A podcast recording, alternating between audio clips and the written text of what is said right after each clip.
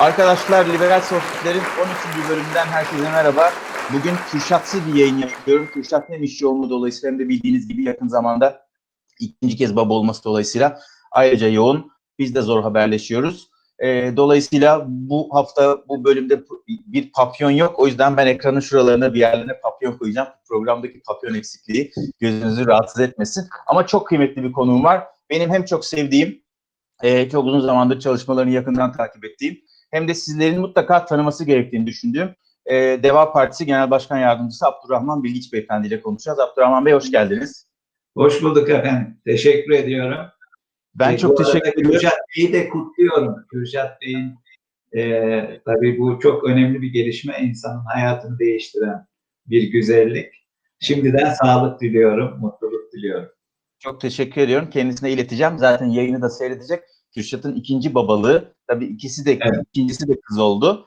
Ee, şimdi evi, evi yeniden organize etmek, ayarlamak, anneye yardımcı olmak filan tabii hayatın müşterekliği içerisinde elbette hem bir yandan da çalışmak zorunluluğu. Böyle e, zaman daha yoğun yoğun oluyor herhalde. Sizin var mı hocam çocuklarınız? Benim bir oğlum, bir kızım var. Maşallah Allah başlasın. Allah Sağ başlasın. olun. Teşekkür Benim ederim. benim olmadığı için o duyguyu bilmiyorum ama ancak e, anlayış göstererek, empati kurarak anlamaya çalışıyorum. Çok zor olmalı. Bir yandan da keyifli tabii. Evet, doğru. Ama yani e, sizin de en kısa zamanda umarım e, gönlünüzce her şey hayatınız ilerler. Sağ olun. Amin. Herkes, Allah herkesin gönlüne göre versin. Ben kısaca sizi tanıtayım istiyorum hocam. Tabii konuşuruz ayrıca ama yani siz de Buyurun. elbette e, gerekli gördüğünüz yerlerden bahsederseniz. Adıyaman doğumlu olduğunuzdan bahsedeyim. E, 1996 yılında Dışişleri Bakanlığı'nda görev almaya başladım. 1986. Çok özür dilerim. Evet 1986 yazıyor zaten de ben 96 okudum. Yanlış yaparsam lütfen düzeltin. 2003-2005 yılları arasında Basın Yayın Enformasyon Genel Müdürlüğü'nde e, çalışmışsınız, görevde bulunmuşsunuz. 2005-2007 yılları arasında Münih Başkonsolosluğu göreviniz var. E, 2001'den itibaren de Türkiye'nin Tokyo Büyükelçiliğine getirdiğinizi biliyorum. MİT Müsteşar Yardımcısı olarak 2014'e kadar çalıştığınızı yine e, internetten de bulunabilir tabii bu bilgiler. 2014 itibariyle de e, zannediyorum 2018'in Eylül sonuna kadar Londra Büyükelçiliği görevinde bulundu. Birleşik Krallık Büyükelçiliğinde bulunduğunuzu biliyorum. Doğru değil mi hocam Doğrudur. bunlar? Doğrudur. Tamam. Ee, burada özellikle belki vurgulanacak şeylerden bir tanesi Brexit konusunda konuşuruz ama e, sizin 2005-2007 yılları arasında Münih Başkonsolosluğu yaptığınız dönemde e, Ali Babacan Beyefendi de Dışişleri, e, özür dilerim, e, baş müzakerecilik görevini yürütüyordu. Yanlış hatırlamıyorsam. Dolayısıyla belki e, hemen akabinde bu kısa girişin e, Deva Partisi'nin, olası Deva Partisi iktidarında dış politikada nelere öncelik verileceğinin ya da nasıl bir dış politika vizyonu gördüğünüzü konuşmak istiyorum ama öncesinde kısa bir sorum var hocam. Ee, şu anda Türkiye'nin sizce dış politikadaki en büyük problemi nedir? Türkiye'nin e, yalnız kaldığını görüyoruz. E, dış politikasının olmadığını, dış ilişkilerinde de zikzaklar ve tutarsızlıklar yaşandığını, bunun Türkiye'yi içine kapattığını, yalnızlaştırdığını ve karşısında siyasi, ekonomik ve askeri bir ittifak oluştuğunu gözlemliyoruz. E, ayrıca e, dış ilişkilerde savunmanın caydırıcılığından ziyade sadece savunma alanına e, dayanmanın veya e, askerileşmenin e, sıkıntılarını e, yaşadığını hepimiz bu günlük gelişmelerle de görüyoruz. Bu zikzaklarda da bazen diplomasiye şans tanıma, e, bazen taviz verme, geri adım atma şeklinde içeride tartışılan konulara baktığımız zaman mesela Oruç Reis'i bir gönderiyoruz, bir tekrar geri çekiyoruz, tekrar gönderiyoruz. Sonra Antalya Körfezi'ne e, alıyoruz. Bütün bu konulara baktığımızda e, bir sıkıntısı var. Yani bir dış politika yok. Diplomasiyi ihmal ettiğini, liyakatli kadroların sayısının azaldığını, e, kurumsal kapasitenin büyük ölçüde devre dışı kaldığını, e, böyle bir durumda e, dış dünyayla çok ciddi bir sorunlar yumağı içerisinde, birbiriyle bitişen sorunlar yumağı içerisinde baş etmeye çalıştığını e, ve karmaşık vekalet savaşlarına katılıp, taraf olup, e, genellikle ideolojik eksende bir tarafa sıkıştığını, bunun da Türkiye'yi fakirleştirdiğini düşünüyoruz. İlişkilerini bozduğunu düşünüyoruz. Hem komşularıyla hem müttefikleriyle e, ve e, onun için bugün Türkiye'nin önündeki faturalar büyük. Yani diplomasiyi ihmal etmenin, e, bu e, diplomasi ihmalkarlığının ağır sonuçlarıyla, büyük faturalarıyla karşı karşıyayız. Şimdi hocam siz e, tabii çok uzun yıllar diplomaside görev aldınız. Ben e, dış dünyayı anlamaya çalışan ve Türkiye'nin özellikle dış dünyayla ilişkilerini, dış dünya dış dünyada algılanışını da oldukça önemseyen birisi olarak kendime göre bazı cevaplarım var ama işi bilen, orada o görevlerde pek çok farklı konumda o görevlerde çalışmış birisine şunu sormak isterim. Bir ülkenin dış politikası hatta iç politikası için yani şöyle basitleştireyim gündelik hayatı için, devlet işleri için diplomasi neden önemlidir? Evet. Şimdi öncelikle tabii diplomasiye gelmeden önce yani dış politika ile iç politika arasındaki ilişki, ilişki öteden beri bilinir ve hem literatürde hem uygulamanın içinde bunu sürekli görürsünüz. Öncelikle sizin insan haklarına saygılı, demokrasinizin sağlıklı işlediği, bir hukukun üstünlüğünün hüküm sürdüğü bir devlet olmanız gerekiyor. Dış politikada bir yandan e, bizim de katkıda bulunduğumuz, aynı zamanda kendi değerlerimiz olarak gördüğümüz evrensel ilkeler ve değerlere bağlılık ki bunların bir kısmını saydık. E, buradan başlar. Yani ekonomideki sorunların kök sebeplerine indiğinizde de bu eksikliği görürsünüz. Dış politikada da yaşadığımız sorunların kök sebeplerine indiğinizde yine bu sorunları e, görürüz. Şimdi e, diplomasi e, konusundaki sorun şu. Şimdi her sorunda, her ihtilafta hemen yumruklarınızı sıkıp fazla göstermeyle sonuç alamazsınız. E, zorlayıcı diplomasi dediğimiz bir kavram var veya bir savaş sırasında da e, diplomatlara düşen görevler olabilir. Ama unutmamak gerekir ki diplomasinin birincil amacı diplomatların en temel görevi savaşları önlemek, barışçı e, bir ortama katkıda bulunmak, ihtilafları da diyalog ve müzakereler yoluyla çözmektir. Bunu öncelemektir. O yüzden e, Türkiye'ye de baktığımızda Türkiye Cumhuriyeti kurulduğu zaman Kurtuluş Savaşı'nın hemen arkasından e, biliyorsunuz e, iç barışı dünya barışıyla bağlantılandıran yurtta sulh, cihanda sulh e, ilkesi hemen komşularla iyi ilişkiler, diğer devletlerle iyi ilişkiler üzerine kurulu barışçı bir dış politika izlendiğini e, görüyoruz. Bu e, olmazsa olmaz. Yani e, bizde son dönemde her konuda bir yerli milli söylemi var. E, dış politika zaten ulusal çıkarları korumak için yapılır. Onun başına ayrıca e, yerli milli eklemesi yapmaya gerek yok. Öyle bir kavram yok. E, tabii ki ulusal çıkarlarımızı korumak için e, dış e, politikada e, bütün gücünüzle hem güvenlik alanında ulusal güvenliğinizi sağlamak hem de ekonominizin büyümesine, refahınızı arttırmanıza yardımcı olmak için bu iki temel amaç bizim dış politika anlayışımızın esasları. Dış politikadaki bu yaklaşımı tabii nasıl sürdüreceksiniz, nasıl yapacaksınız? Ayrı bir alan, uzmanlık istiyor.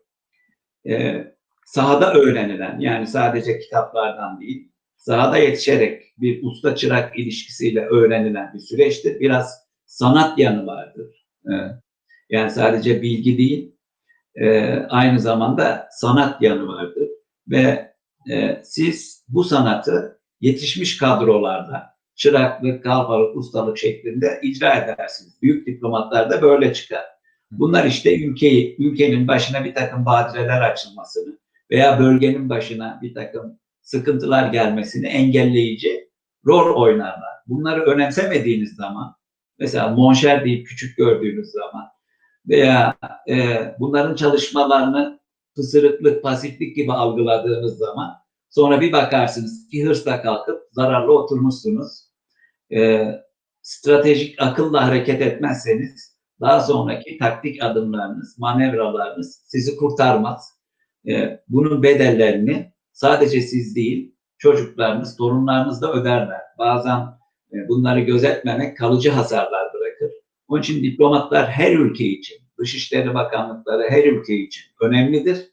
E, belki sayıları azdır ama onların işlevlerini, e, yaptıkları görevleri hafife almanın bedelleri çok ağırdır.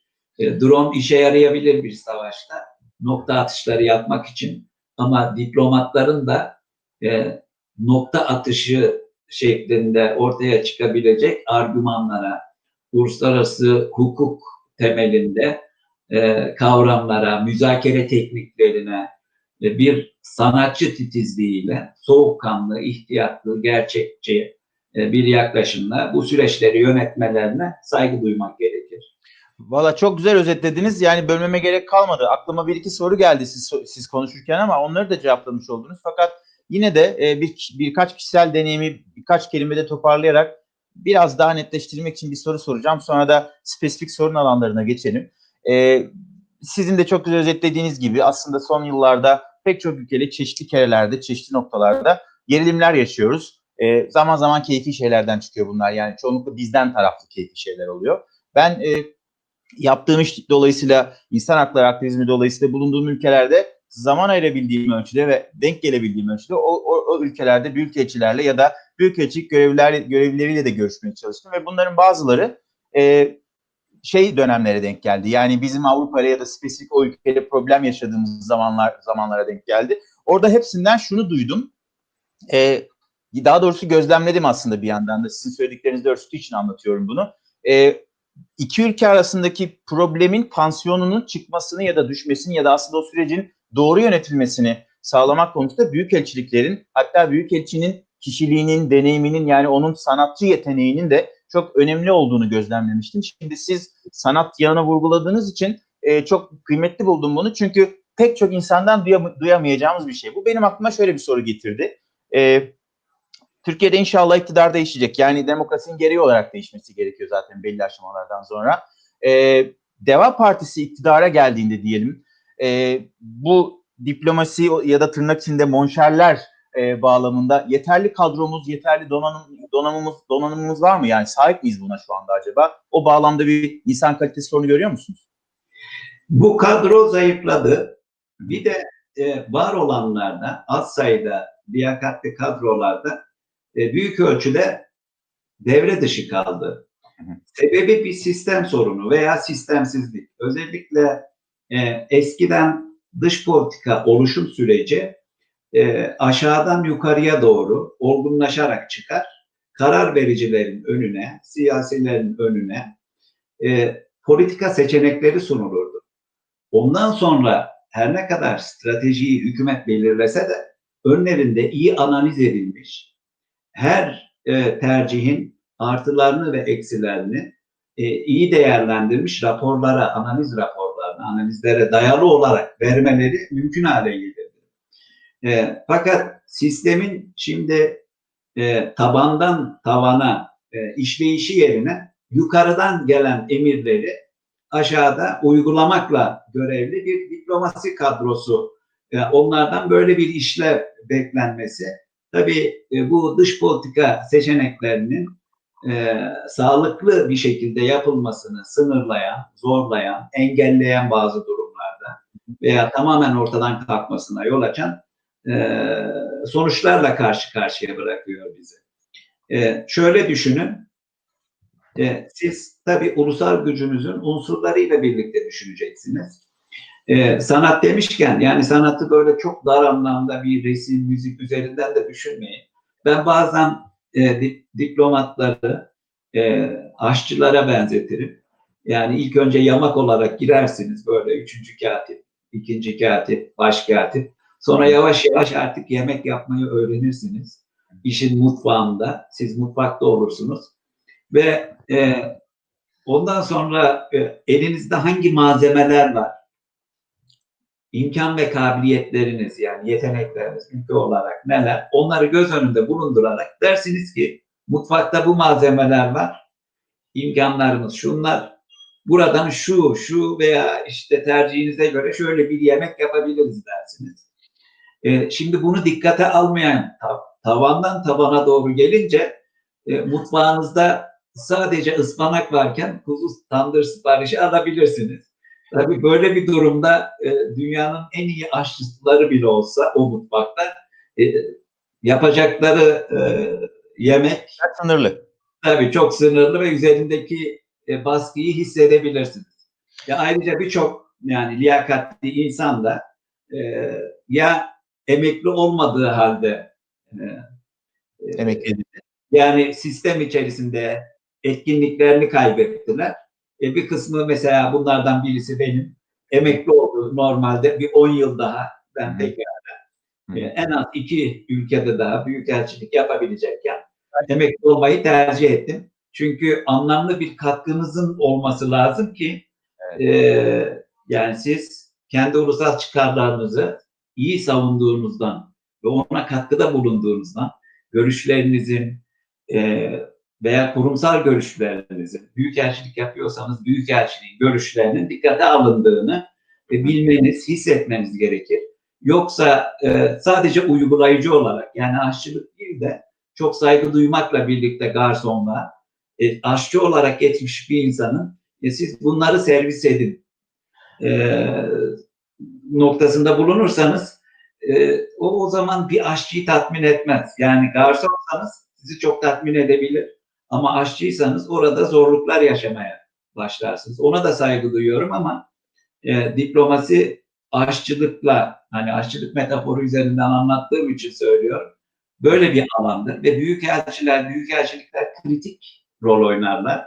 E, görev yaptıkları başkentlerde e, hem sivil toplumla hem kamu kurumlarıyla hem hükümetlerle çok yakın dostluk ilişkileri de geliştirdiler. Bazen bir krizi daha doğmadan önleyebilecek imkanlara sahiptirler ve veya bir krizin e, yönetilmesi bakımından e, onların işlevlerini, onların e, atacağı adımları hafife almamak gerekir.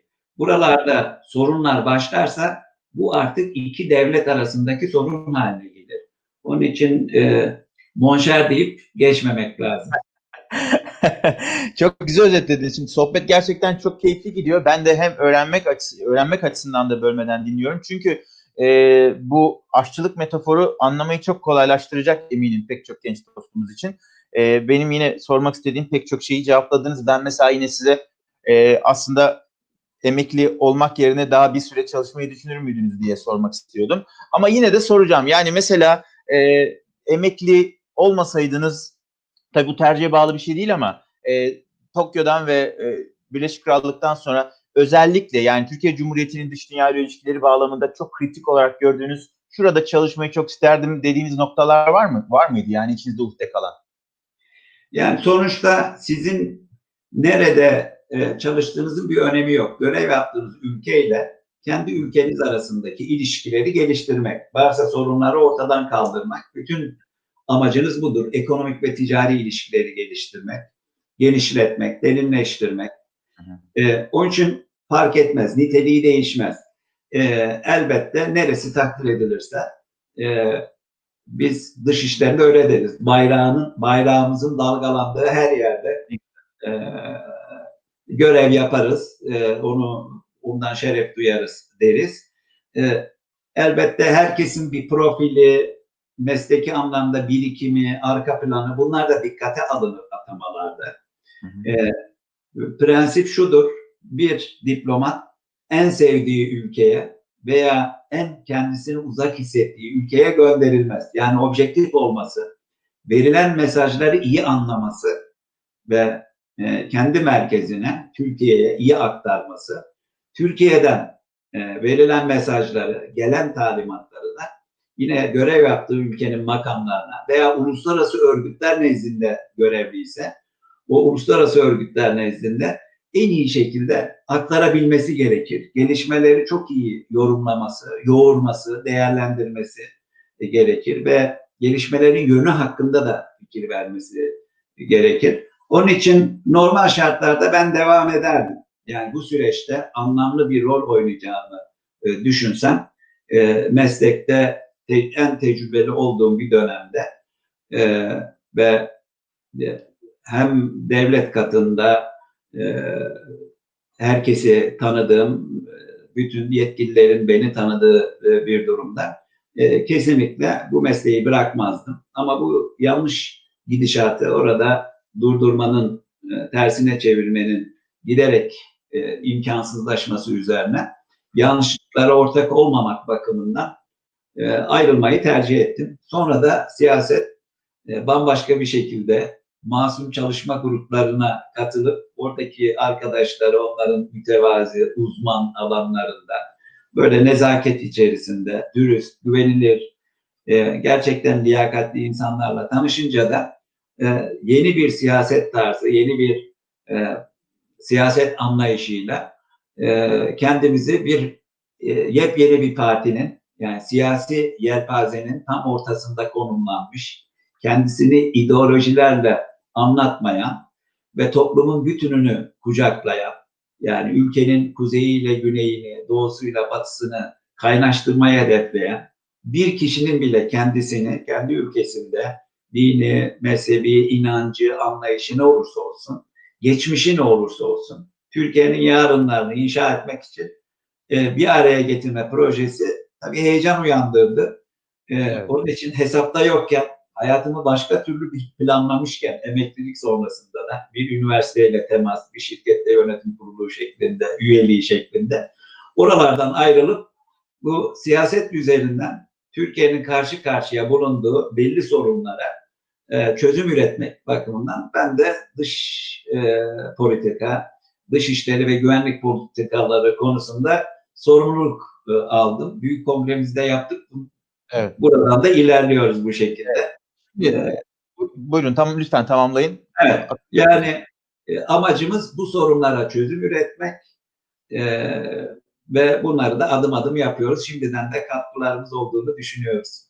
E, kesinlikle öyle. Ben en azından kendi adıma doğrulayabilirim bunu. Şimdi siz e, ne güzel bir, bir, bir çerçeve çizmeme yardımcı oldunuz. E, şimdi buradan Deva Partisi ve bu spesifik sorun alanlarında hem neler düşündüğünüzü hem e, şu anda Dışişleri Bakanlığı'nda olsanız ya da aktif bir görevde olsanız nasıl bir çözüm yolu geliştirmeye e, bakacağınızı anlamaya çalışacağım. Öncesinde bir not aktarmak istiyorum bizi seyreden genç kardeşlerimize özellikle. Çok güzel anlattı Abdurrahman Bey. Ben bir duyguda e, anlattığı bir şeyde bir duygudaşlık, bir paydaşlık bulduğum için onu anlatmak istiyorum. E, kendisi tabii büyükelçi olarak çok şerefli görevlerde bulundu. Hakikaten çok güzel bir şey. Bense e, aktivist olarak dünyanın pek çok yerinde bulunduğumda e, bir kürsüye çıkıp Türkiye Cumhuriyeti yani Türkiye'den gelen bir aktivist olarak konuştuğunuzda ülkeniz adına olumlu bir şey söylediğinizde ya da ülkenizde yapılan bir çalışma çalışmadan bahsettiğinizde ya da iki ülke arasında iki ülke arasındaki STK'lar arasında bir işbirliği yarattığınızda yani ülkeniz adına bir katkıda bulunduğunuzda gerçekten çok mutlu hissediyorsunuz. O yüzden ben e, sorduğum bir soruya bağlı olarak gençlere şöyle bir naçizane tavsiyede bulunmak istiyorum. Uluslararası ilişkiler okusunlar. E, gelecekte Türkiye'nin e, dışarıda daha iyi temsil edilmesi için e, alabilecekleri görevlere gelme konusunda kendilerine yatırım yapsınlar diye öneride bulunuyorum. Çünkü Abdurrahman Bey de çok güzel söyledi. Buralarda bir sıkıntı var deniliyor. Demek ki yakın gelecekte bir donanımlı ve e, bilinçli işini düzgün yapan bir yakın yapmak isteyen bir insan kaynağına ihtiyacımız olacak. Doğru mu Abdurrahman Bey? Yani Doğru. e, herhalde çalışılması gereken alanlar. E, doğru, liyakatli kadrolara ihtiyacımız var. Her zamankinden daha fazla var. Çünkü Evet. bir kaybı önleyeceksiniz. Bir yandan da bu liyakatli kadrolara yatırım yapacaksınız. Kurumsal kapasitenizi daha da geliştirmek için. Şimdi dolayısıyla tabii ülkede bu liyakatli insan yetiştirmek konusunda bir ciddi bir yatırımın olmadığı bir dönemdeyiz. Hatta bir tam aksine belki e, bir direncin olduğu bir dönemdeyiz. Pek çok işte rektör atamaları falan gibi alanlarda konuşuluyor ama burada özellikle genç kardeşlerimize düşen görev kendilerine yatırım yapmak ve aslında benim anladığım bu bir fırsat alanı. Yani çünkü doğru bir doğru bir alanda doğru bir eğitim alırsanız belli ki çok yakın dönemde oralardan epeyce fırsat çıkacak. Şimdi evet daha fazla çok fazla vaktinizi almak istemiyorum. Buradan Deva Partisi'ne gelelim hocam. Ee, şu şu basitlikte bir soru sorayım. Kısa bir cevaptan sonra gerçi biraz anlattınız ama daha basite indirgemek istiyorum. Ee, siz anlattınız. Yani emeklilikten sonra bir bir süreç düşünüyordunuz ama Deva Partisi'nin çalışma gruplarına katıldınız ve şimdi genel başkan yardımcısı olarak çalışıyorsunuz. Tekrar ben yakından takip ettiğim için bugüne kadar yaptığınız şeyler için teşekkür ediyorum. Ee, benim de Deva Partisi'ne biraz daha ısınmamı sağlayanlardansınız. Samimiyetle onu da itiraf ediyorum. Ee, çünkü dış politika çok önemli ve orada Yani sizin ifadenizde hani liyakat sahibi, işini severek yapan ve anlatırken gözleri parlayan birinden dinlemek Türkiye'nin gelecekte nasıl algılanabileceğine ilişkin bir fikir de veriyor. Ee, sizce Deva Partisi'ni ve Deva Partisi'nin dış politika yaklaşımını diğer partilerden, şu andaki mevcut tüm partilerden ayıran temel birkaç şey nedir? Onu kısaca cevapladıktan sonra isterseniz spesifik başta Kıbrıs olmak üzere Doğu Akdeniz, Avrupa Birliği, Amerika gibi sorun alanlar üzerinde konuşalım, böyle toparlayalım istiyorum. Buyurun efendim. Evet, yani ben iç politikayla bağlantısını ve hani e, yurtta barış ve dünyada barış ilkesinin önemini vurgulamıştım. Bunu evet. şimdi biraz daha ilerletelim. Buyurun. E, yarınlarımıza dönük olarak. Şudur, aynı değerleri paylaştığımız e, müttefiklerimizle, ittifak sistemiyle e, devam etmeliyiz. Yani mesela e, NATO veya Avrupa Birliği bu, bu alanlara baktığımızda aynı değerleri paylaştığımız, bu değerlerin oluşumuna da katkıda bulunduğumuz ülkeyiz. Bunları kendi değerlerimiz olarak benimsiyoruz. Hı hı. E, elbette bu ittifak ilişkilerinin korunup geliştirilmesi gerekir. Mevcut sorunları da aşmamız lazım. Sorunlu bir müttefik olarak değil de e, bu sorunları aşmış, ittifakın ortak amaçlarına odaklanmış bir ülke konumuna yeniden gelmemiz gerekiyor. Onun için bu ilişkilerin tamiri gerekiyor müttefiklerle. Bunun dışında peki aynı değerleri paylaşmadığımız, e, birbirinden farklı rejimlerle yönetilen ülkeler veya komşular bunlarla nasıl bir ilişki e, öngörüyoruz? Onu da söyleyeyim. Bu konuda da kafamız ne? Biz ortak çıkarlara odaklıyız. Yani bu ülkelerde de ortak çıkar alanlarını genişletmek mümkün. Komşularımızdan başlayarak gerekli ve bunlara da yatırım yapacağız. Hı hı. Ama bu bizim e, kendi bulunduğumuz ittifak sistemimizden kopmayı gerektirecek. Yani o, ya da onu zorlayacak. Yahut onun ortak amaçlarına aykırı bir şekil almasına hı hı. E, müsaade e, etmemek gerekir. Sanılanın aksine mesela e, zaman zaman Türkiye'de e, duydunuz işte Rusya stratejik müttefikimiz hemen ba- baktık e, Lavrov daha akşam olmadan yok biz Türkiye'yle stratejik müttefik falan değiliz dedi. Veya e, işte bazen böyle ortak mı müttefik mi tartışmaları da oluyor. E, baktığınız zaman sanki kendi bulunduğumuz ittifak sisteminden uzaklaşıyoruz. Bunun yerine Rusya'yı koyuyoruz gibi bir anlayış. Ama bu gerçek değil. Ve biz Rusya'yla da ekonomik ve ticari ilişkilerimiz de mesela uçak düşürme hadisesinin öncesindeki düzeyine de erişememiş durumda. Evet. Şimdi her alanda bir gerilemeden söz ediyoruz. Komşularla ilişkilerimiz bozulmuş. Körfez ülkeleriyle Orta Doğu'da bozulmuş. Ee, yani neredeyse bütün komşularla sorunlu ilişkiler yaşadığımız bir dönemdeyiz ve bu vekalet savaşları yerine, vekalet savaşlarına taraf olmak yerine bizim özellikle yakın çevremizde barış ve istikrara katkıda bulunmamız gerekir. Şimdi biz düşünün Suriye'de barış ve istikrara katkıda bulunsak e, Suriye ne zaman veya Irak'ta veya dünyanın yani hemen çevremizdeki başka bölgelerde veya Kafkaslar'da veya başka yerde bu ne demektir? Karşılıklı yatırım ve ticaret ilişkisi demektir. Bu bizim refahımıza da katkıda bulunur. Bunu yapmadığımız zaman neyle karşılaşıyoruz? Ee, e, evini barkını o istikrarsızlık ortamında, o e, iç karışıklıkların, iç savaşların bulunduğu, yaşandığı yerlerde, bazen savaşların yaşandığı yerlerde, mültecileri, göçmenleri görmüyoruz. Kim evini barkını terk edip gelir? İnsani bir durum elbette. Ama halbuki biz istikrara, barışa çevremizde katkıda bulunsak bölgesel refaha da katkıda bulunmuş oluruz. Kendi refahımıza da katkıda bulunmuş oluruz. Ve bize göçmenler yerine böyle bir durumda yatırımcılar gelir, iş insanları gelir. Bizden oraya gider. E, dostlukların daha da pekiştirilmesine katkı sağlar. Bu bir e, ortak çıkar alanıdır. Yani bunu Abdullah, pardon. Çok özür dilerim. E, e, bu aşamada ben e, biraz daha ileride soracağım bir soruyu biraz öne çekeyim. Oradan devam edin. Sözünü kestim özür diliyorum ama hani oradan devam etmenizi rica ettiğim için. Ee, burada hemen Suriyeliler meselesini tırnak içinde kullanıyorum tabii öyle bilindiği için. Suriyeli göçmenler, mülteciler ya da aslında iki, ikisi de değil onlar bir başka duruma tabiler ama Suriyeliler olarak biliniyor halk arasında. Burada Deva Partisi'nin tutumunu aslında çeşitli yerler dinledik ama e, sorunları da özetlediniz aslında bakılırsa.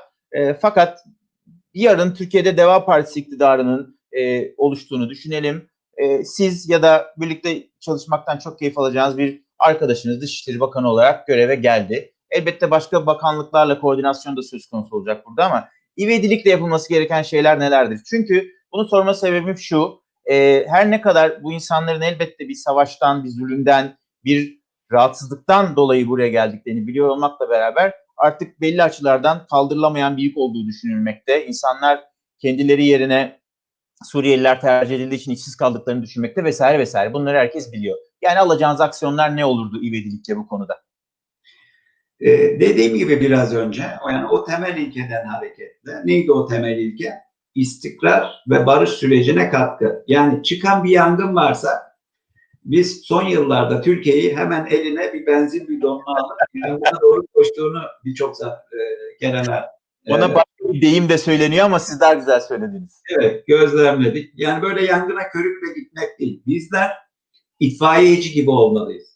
Çıkan ateşleri söndürmek için uğraşmalıyız. Bizim çıkarımız da bu, bölgenin çıkarı da, ortak çıkarı da bu. Onun için e, bu e, temel noktadan hareketle e, bir kere taraf olmaktan çıkmak gerekir. Hı hı. Dürüst ana bulu, ara bulucu, bütün ihtilafın tarafları bakımından güvenilir, sözü dinlenir, e, hakemliğine veya kolaylaştırıcılığına itimat edilir bir ülke konumuna yükselmeniz gerekir. Bunu yapabilmek neye bağlı? Bir tarafın yanında yer almamaya bağlı. Onun için bütün aktörlerle ilişki kurup oradaki barış süreçlerine, istikrar süreçlerine katkıda bulunmanız gerekir. E, bunu yapmak elbette zaman alan bir süreç. E, onun için bizim öncelikle işimiz bir kere geçmişteki hasarları, yani bir hasar kontrolü olacak. E, onları tamir etmek, onarmak, o ilişkileri olacak. Ondan sonra da bu istikrar süreçlerinde daha güvenilir ve bütün taraflarla e, bütün tarafların temas etmekten, ilişki kurmaktan çekinmediği, Hı hı. rezervlerin olmadığı bir ülke konumuna yükselmek ve bu ilişkileri yönetmek. Yoksa askeri gücünüzü aşırı bir şekilde çevrenizde dağıtarak e, uzun dönemli askeri operasyonlarla e, bu sizin gücünüzü arttırmaz, tam aksine e, zayıflatır. Düşmanlarınızı azaltmaz, aksine çoğaltır. E, bölge barışına ve istikrarına katkıda bulunmaz, aksine bunların daha da uzun sürmesine yol açar. Ve son tahlilde siz millet olarak tek tek evinde akşama kadar çalıştığı halde fakirleşen bir toplum haline gelirsiniz. Özgürlük alanlarınızın daraldığını gözlemlersiniz. E, bütün bunlar ülkenin üzerine bir kabus gibi çöker. Ya bunların hepsini son dönemde yoğunlaşarak yaşadığınız için her vatandaşımız yakından hissediyor. O yüzden e, tekrar bu megafon siyasetini terk edip dünyaya sanki nizam veriyormuş havalarından çıkıp gerçekçi e, ve kendi çıkarlarımızda, e, kendi iç istikrarımızda ama komşularımızın çıkarlarını, istikrarını da göz önünde bulundurarak orta ve uzun vadeyi de hesaba katarak bu bozulan ilişkileri hızla tamir etmek, ondan sonra da e, ortak çıkar alanlarını geliştirmek gerekir. Elbette müttefiklerimizle de e, ortak amaçlar için, e, kolektif amaçlar için aynı noktada durmak ve orada sarsılmadan durmak. Çünkü o uzun vadeli bir konu. Evet. Peki şöyle anlıyoruz o zaman arkadaşlar. E, Deva Partisi iktidarında e, Rabbena hep bana hep banacı bir e, dış politika anlayışı e, olmayacağı gibi e, milli çıkarlar, ulusal çıkarlar gerektirdiğinde görüşülmeyecek hiç kimse de yok diyor anlıyorum ki zaten aslında herhalde işin doğası bu ama biz çok uzun yıllardır e, buna e, tanık olmadığımız, onunla görüşmem, bununla oturmam, o varsa ben yokum falan gibi durumlara çok e, maruz kaldığımız için herhalde bize e, ya acaba böyle günler yakın mı, gelecekte böyle şeyler mümkün mü gibi sorular düşünmemize sebep oluyor. Peki buralardan e, şey alanlarına gidelim hocam yavaş yavaş. e, mesela Avrupa Birliği ilişkileri e, elbette ki tam üyelik vizyonunu e, desteklediğinizi ve vizyonun olduğunu biliyorum. E, orada e, yapılacaklar ya da belki son birkaç yılda çok büyük problem olarak gördüğünüz şeyler ki onları da özetlediniz ama Avrupa Birliği konusunda Türkiye'nin tam tam üyeliği konusunda vize serbestisi gibi konulardaki pozisyonu nedir ve oralarda e, neler planlanıyor Deva Partisi tarafınca? Ee, Avrupa Birliği'ne tam üyelik e, hedefimiz Deva Partisi olarak. Bu elbette bugünden yarına kısa dönemde gerçekleşecek bir konu değil. Bunun farkındayız, gerçekçiyiz. Ama burada esas olan, önemli olan bizim kendi standartlarımızı, demokrasi, insan hakları, hukukun üstünlüğü alanında, ekonominin standartlarını yükseltmek. Bunu kendimiz için yapmak zorundayız. Hı hı. Ee, biz bunları bu hedefe bağlı kalarak daha iyi yükseltebileceğimize inanıyoruz. O günün sonunda eğer bizim standartlarımız yüksekse e, sonuçta iki tarafın birlikte vereceği bir karardır. E, sonuçta e, hani İngilizce tango yapmak iki kişiyle olur, iki taraflı olur e, denir. Diplomatlar da çok sık kullanır bunu. Evet. E, o iki tarafın kararıdır son tahlilde. Ama bizim bugün için e, uzun vadeli hedefimizdir. E, bu yolda çalışmak yani kısa vadede sorunları onarmak ama orta ve uzun vadede e, asıl e, tam üyeliğe e, üyeliği hedeflemek. E, biz standartlarımızı yükselttikten sonra, ilişkilerimizi sağlıklı hale getirdikten sonra e, günün sonunda o e, kararlar hangi yönde olursa olsun kazanmış olacağız. Peki buradan e, biraz kişisel de bir soru yani kişisel bakış açınızı merak ettiğim bir soru.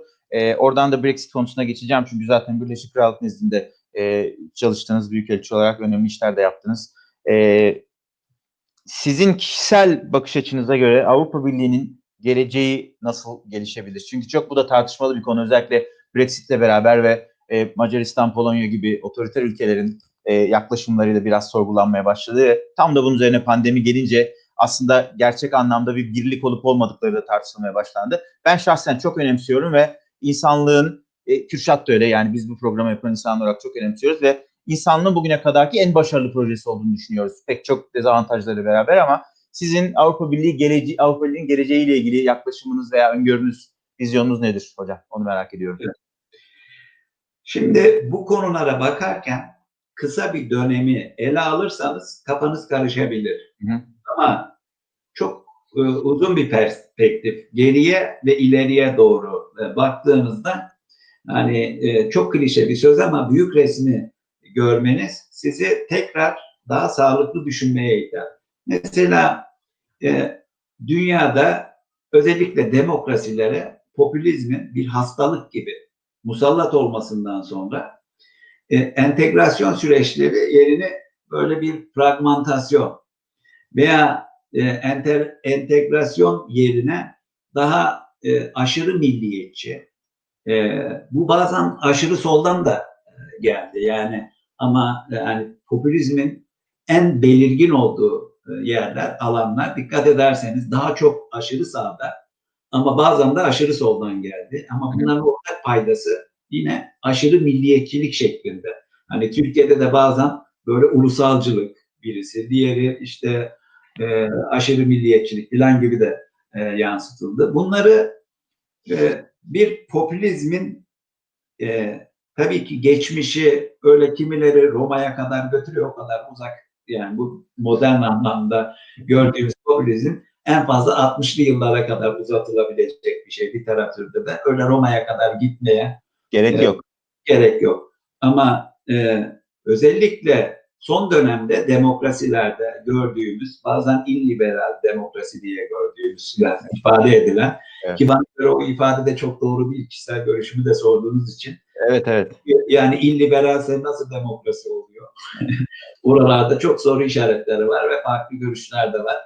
Ama şu e, sonra yani şu kesin bu bir hastalık ancak demokrasilerde görülen hastalık çünkü öbürleri zaten otokrasi.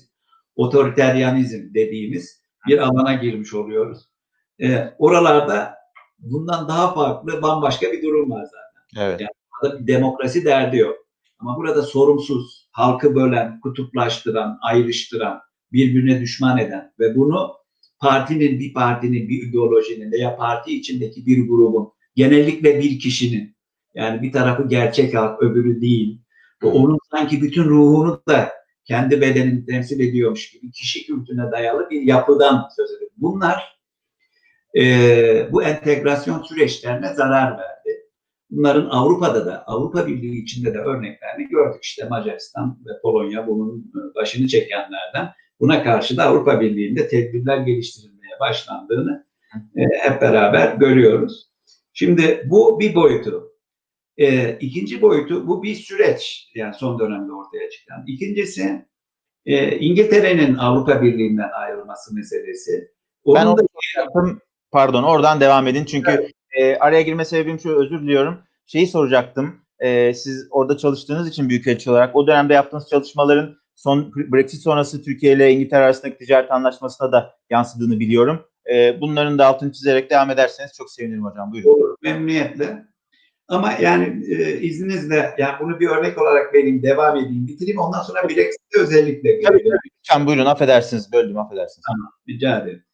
Şimdi bunun da yani Brexit'in de birçok nedeni olmakla birlikte temel nedenlerinden birisi bu e, milliyetçilik dalgasının yani tırnak içinde İngiltere bakımından egemenliğimizi tekrar almak diye ifade edilen e, milliyetçilik dalgasının da etkisi var. Ama İngiltere ada ülkesi, özel konumu var ve bazı yükleri e, üstlenmektense göçmen kotaları gibi mesela veyahut yani Avrupa Birliği'nin gittikçe e, yakınlaşan, siyasi anlamda bütünleşen süreçlerinde bunu kendi çıkarına görmeme anlayışı da güçlü bir eğilim olarak vardı. Yani çok çeşitli sebepleri var.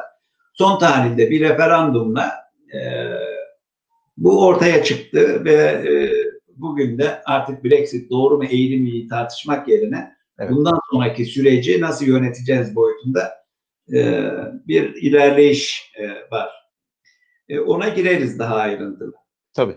Şimdi bu e, dönemde dikkat edilmesi gereken şey yine yani gene kısa vadeli bakmama konusuna e, ve sadece bir alana yoğunlaşmama konusuna e, vurgu yapıyorum.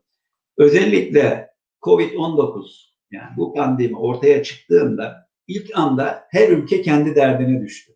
O zaman bir şüphe ve bir soru işareti uyandı. Yani bu Avrupa Birliği nasıl bir birlik ki her ülke kendi derdine düştü diye. Ama sonrasına bakın. Sonrasında bütün bu ülkeleri bir araya geldiği ve e, değil mi canlandırma paketleri, birbiriyle yardımlaşma. E, konusunda çok ilerlediklerini görüyoruz. Yani o geçici sürede bu tür soru işaretleri ortaya çıksa bile günün sonunda e, hepsi bir araya geldi. Daha bir adım daha ileriye götüreyim. Covid-19 aslında hepimizin ders çıkarması gereken, ibret alması gereken müthiş bir süreç. Hepimizi aslında insan olmak, ortak paydasında buluşturdu. Bir kişinin sağlıksız olması halinde dünyanın öbür ucunda bütün dünyanın sağlığının tehlikede olduğu, bir insanın e, güvensiz bir yerde yaşaması durumunda bütün dünyanın güvenliğinin bundan etkilendiğini gözümüzün içine soktu. Dolayısıyla bugün artık dünya neleri tartışıyor? Diyor ki biz tamam bunu ülkemizde mücadele ediyoruz. Yardımlaşmaya ihtiyacımız var. Ama aynı zamanda da dünyanın her tarafında bu az gelişmiş ülkelerde e, borç krizine girmiş Sahra Güney Afrikaları, e, Afrikası ülkelerinde veya dünyanın başka yerlerinde ya biz bu insanların da sağlığıyla veya aç mı tok mu olduklarıyla Hı hı. e, istikrarsızlıkları besleyen ortamların ortadan kaldırılmasına yönelik hareket etmemiz lazım. Hı hı. O yüzden bir dijitalleşme, iki doğaya sahip çıkma, çevreye sahip çıkma, duyarlılığı konusunda yepyeni trendler Hı hı. şimdiye kadar olduğundan çok daha büyük güç kazanarak ilerliyor.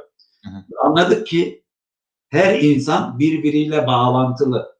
Daha önce e, çok önemsemiyorduk e, bunları. Bakın dünya bu yöne doğru il- ilerlemeye başladı. Bunlara hafife almamak lazım. Yani sadece bir dönemi, bir coğrafyayı, kısa bir süreyi göz önünde bulundurup e, tırnak içinde nispeten ilk bencil tepkiler üzerinden yok yok artık bu birlik anlayışı zayıfladı, bu böyle de değil diye düşünmek e, bunun ömrü kısa, e, yerel düzeyde sınırlı e, ve derhal etkisi ortadan kalkan bir süreç olduğunu çok rahatlıkla herhalde hepimiz bugün mutabıkız. E, Evet. Avrupa de değişti, dünya da değişti. Buradan Evet, şimdi. Brexit'e girebiliriz eğer devam ederseniz. Ben burada Brexit'i Brexit'i sorma sebebim şu. Daha doğrusu e, odaklanmak istediğim nokta şu. Yani artık söylediğiniz gibi süreç bitti. Sürekli e, Brexit iyi miydi, kötü müydü veya zaten istiyorlardı, istemiyorlardı tartışmaktan ziyade e, çok daha öznel bakalım orada konuya. E, konuşabileceğimiz en kıymetli uzmanlardan biriyle beraberiz spesifik olarak o bağlamda. Yani şu aşamadan sonra Türkiye'nin Birleşik Krallık'la ilişkisi ki Birleşik Krallığın ne olup olmayacağı da belli değil ama şu, bugünkü duruma göre konuşalım.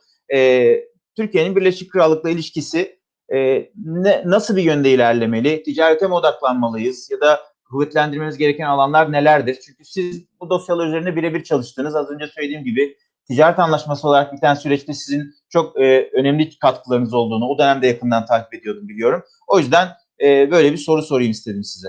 Evet. Teşekkür ederim. Bir kere Brexit yani İngiltere'nin Avrupa Birliği'nden ayrılması Avrupa'dan ayrılmak anlamına gelmiyor. Hı hı. Ee, hele hele bir anlaşma da ortaya çıktıktan sonra Avrupa ile ilişkilerini düzenleyen bu Brexit anlaşması dediğimiz bu anlaşma da ortaya çıktıktan sonra bu teyit de edilmiş oldu. Olmasaydı bile anlaşmasız ayrılık, boşanma durumunda bile e, yine de Avrupa'da kalmaya devam edecekti. Hem etkilenecekti Avrupa'daki gelişmelerden hem etkileyecekti. Hiç şüphe yok. Ama şimdi bugün bir de anlaşma var. Yani sonuçta Avrupa Birliği ile serbest, çok kapsamlı e, serbest ticaret anlaşması imzalamış ve Avrupa e, alanında güvenlik dahil, savunma dahil bir karşılıklı e, ilişki kalıbı geliştirmiş bir ülkeden söz ediyoruz. Avrupa'da yani. Hı hı. Aynı zamanda NATO içerisinde e, etkin bir ülke. E, Türkiye'ye de baktığımız zaman e, yani Avrupa Birliği'ne tam üye olmayan ama Avrupa'nın iki önemli ülkesi gibi de görebiliriz şimdi İngiltere ve Türkiye'yi. Güzel bir denklem çıkıyor ortaya. Evet. Buradan da başka bir e, yan e, yönü e, e, dikkate almak lazım. Şimdi e, hem NATO hem e, Avrupa Birliği ile ilişkiler hem de Türkiye'nin İngiltere ile ikili ilişkileri bakımından ve dünyanın çeşitli yerlerindeki işte Orta Doğu'da e, yani Avrupa'nın ötesinde de e, Kafkaslar'da, Orta Asya'da yani üçüncü ülkelerde işbirliği olanakları da var. Bizim Brexit sonrasında İngiltere ile ilişkilerimizde imzaladığımız anlaşma aslında dar kapsamlı bir mal ticareti anlaşması. Adı serbest ticaret anlaşması ama İngiltere'nin Avrupa Birliği ile imzaladığı e, serbest ticaret anlaşmasının sadece sayfa sayılarına bakarak bile binlerce sayfa Evet. e, bizimkinin birkaç sayfalık bir anlaşma olduğunu e, gördüğünüzde bizimkinin kapsamının dar olduğunu, sınırlı ve mevcut durumun gümrük birliğinden ayrılmış olması dolayısıyla İngiltere'nin mevcut durumu sürdürmeye yönelik e, dar kapsamlı bir ticaret düzenlemesi olduğunu görüyoruz. Evet adına iki ülkede serbest ticaret anlaşması e, demeyi uygun buldular. Ama bir hedef koydular ortaya. Dediler ki e, sadece işlenmiş tarım ürünleri bakımından onların ihracatı, ithalatı bakımından değil. Yani bütün tarım sektörünü ve hizmetler sektörünü de işin içine katacak geniş kapsamlı bir serbest ticaret anlaşması yapalım. Yani bu ilk andaki düzenleme aslında sınırlı e, İngiltere'nin e, Avrupa Birliği'nden ayrılmasıyla Gümrük Birliği'nden de çıkmış olmasından kaynaklanan bir sürecin yönetilmesiyle ilgili. İlişkilerin, ticaretimizin ortak çıkarlara dayalı olarak geriye gitmemesi için alınmış bir önlem. Hı. Bunu da e, Londra Büyükelçiliği sırasında Brexit sürecinin ciddiye alınması gerektiğini söylemiş olmaktan e, ve iki ülke arasında hemen ilk dönemde bu maksatta bir ortak ticaret komitesi kurulmasını önermiş olmaktan mutluluk duyuyorum. Çünkü bunlar son ana kalsa yapılamazdı. E, bu ileri bir düzenleme değil, mevcudu koruyan bir düzenleme dediğim gibi faydalı bir düzenleme ama serbest ticaret anlaşması yapmak yani İngiltere'nin Avrupa Birliği ile yaptığı gibi o e, çok daha uzun müzakereler gerektiren e, bir süreç, e, senelerce sürebilecek bir süreç. O konuda bir irade ortaya konmuş olması da hiç şüphesiz e, önem taşıyor. Ona odaklanmaya devam etmemiz gerekiyor. Peki bu bağlamda ben e, şahsen tabii bir de yani ülkem adına e, o katkılarınız için çok teşekkür ediyorum. Çünkü oradaki e, hem sadece ticaret olarak görmüyorum ben o ilişkiyi. Elbette ticari boyutu çok önemli ama iki ülke arasındaki ilişkilerin e, seyrinin normal gitmesi ya da normalleşe her zaman gelişme potansiyeli taşıyacak biçimde ilerlemesi hepimizin yararına. Elbette mal alan var, mal satan var ama e, iki ülke arasında çok uzun yıllara dayanan bir ilişki var. Yani insanlar gidiyorlar, geliyorlar, orada okuyanlar var, çalışanlar var. Pek çok açıdan baktığımızda bizim evet. yararımıza bir anlaşma. Dolayısıyla çok kıymetli bir şey. Şimdi sohbetin ilerleyişine göre soru setimi değiştirdim ben. Çünkü zaten pek çok şeyi cevapladınız aslında. E, bir yandan da çok fazla vaktinizi almak istemiyorum. E, şimdi biraz da kendi ilgilendiğim bir alandan bir soru soracağım. E, çok kuşaklardır Türkiye'de olan e, Türkiye'li Ermeni bir ailenin bir çocuğu olarak Türkiye'nin Ermenistan'la ilişkilerinin e, durumunu ya da oradaki oradaki normalleşme ihtimallerini nasıl değerlendiriyorsunuz? Azerbaycan-Ermenistan meselesine çok girmek istemiyorum çünkü aslında bir yandan çok belli, çok hani bizim üzerine söyleyeceğimiz şeyler durumu çok değiştirmeyecek. E, ama e, sınırın kapalı olmasının iki ülkenin de dezavantajı e, aleyhinde olduğunu biliyoruz. Sizin oradaki pozisyonunuz ne olurdu? Yani sınırlar açılmalı mı? Nasıl süreç nasıl çalışmalı? E, sizin döneminizde diyelim yine. Evet.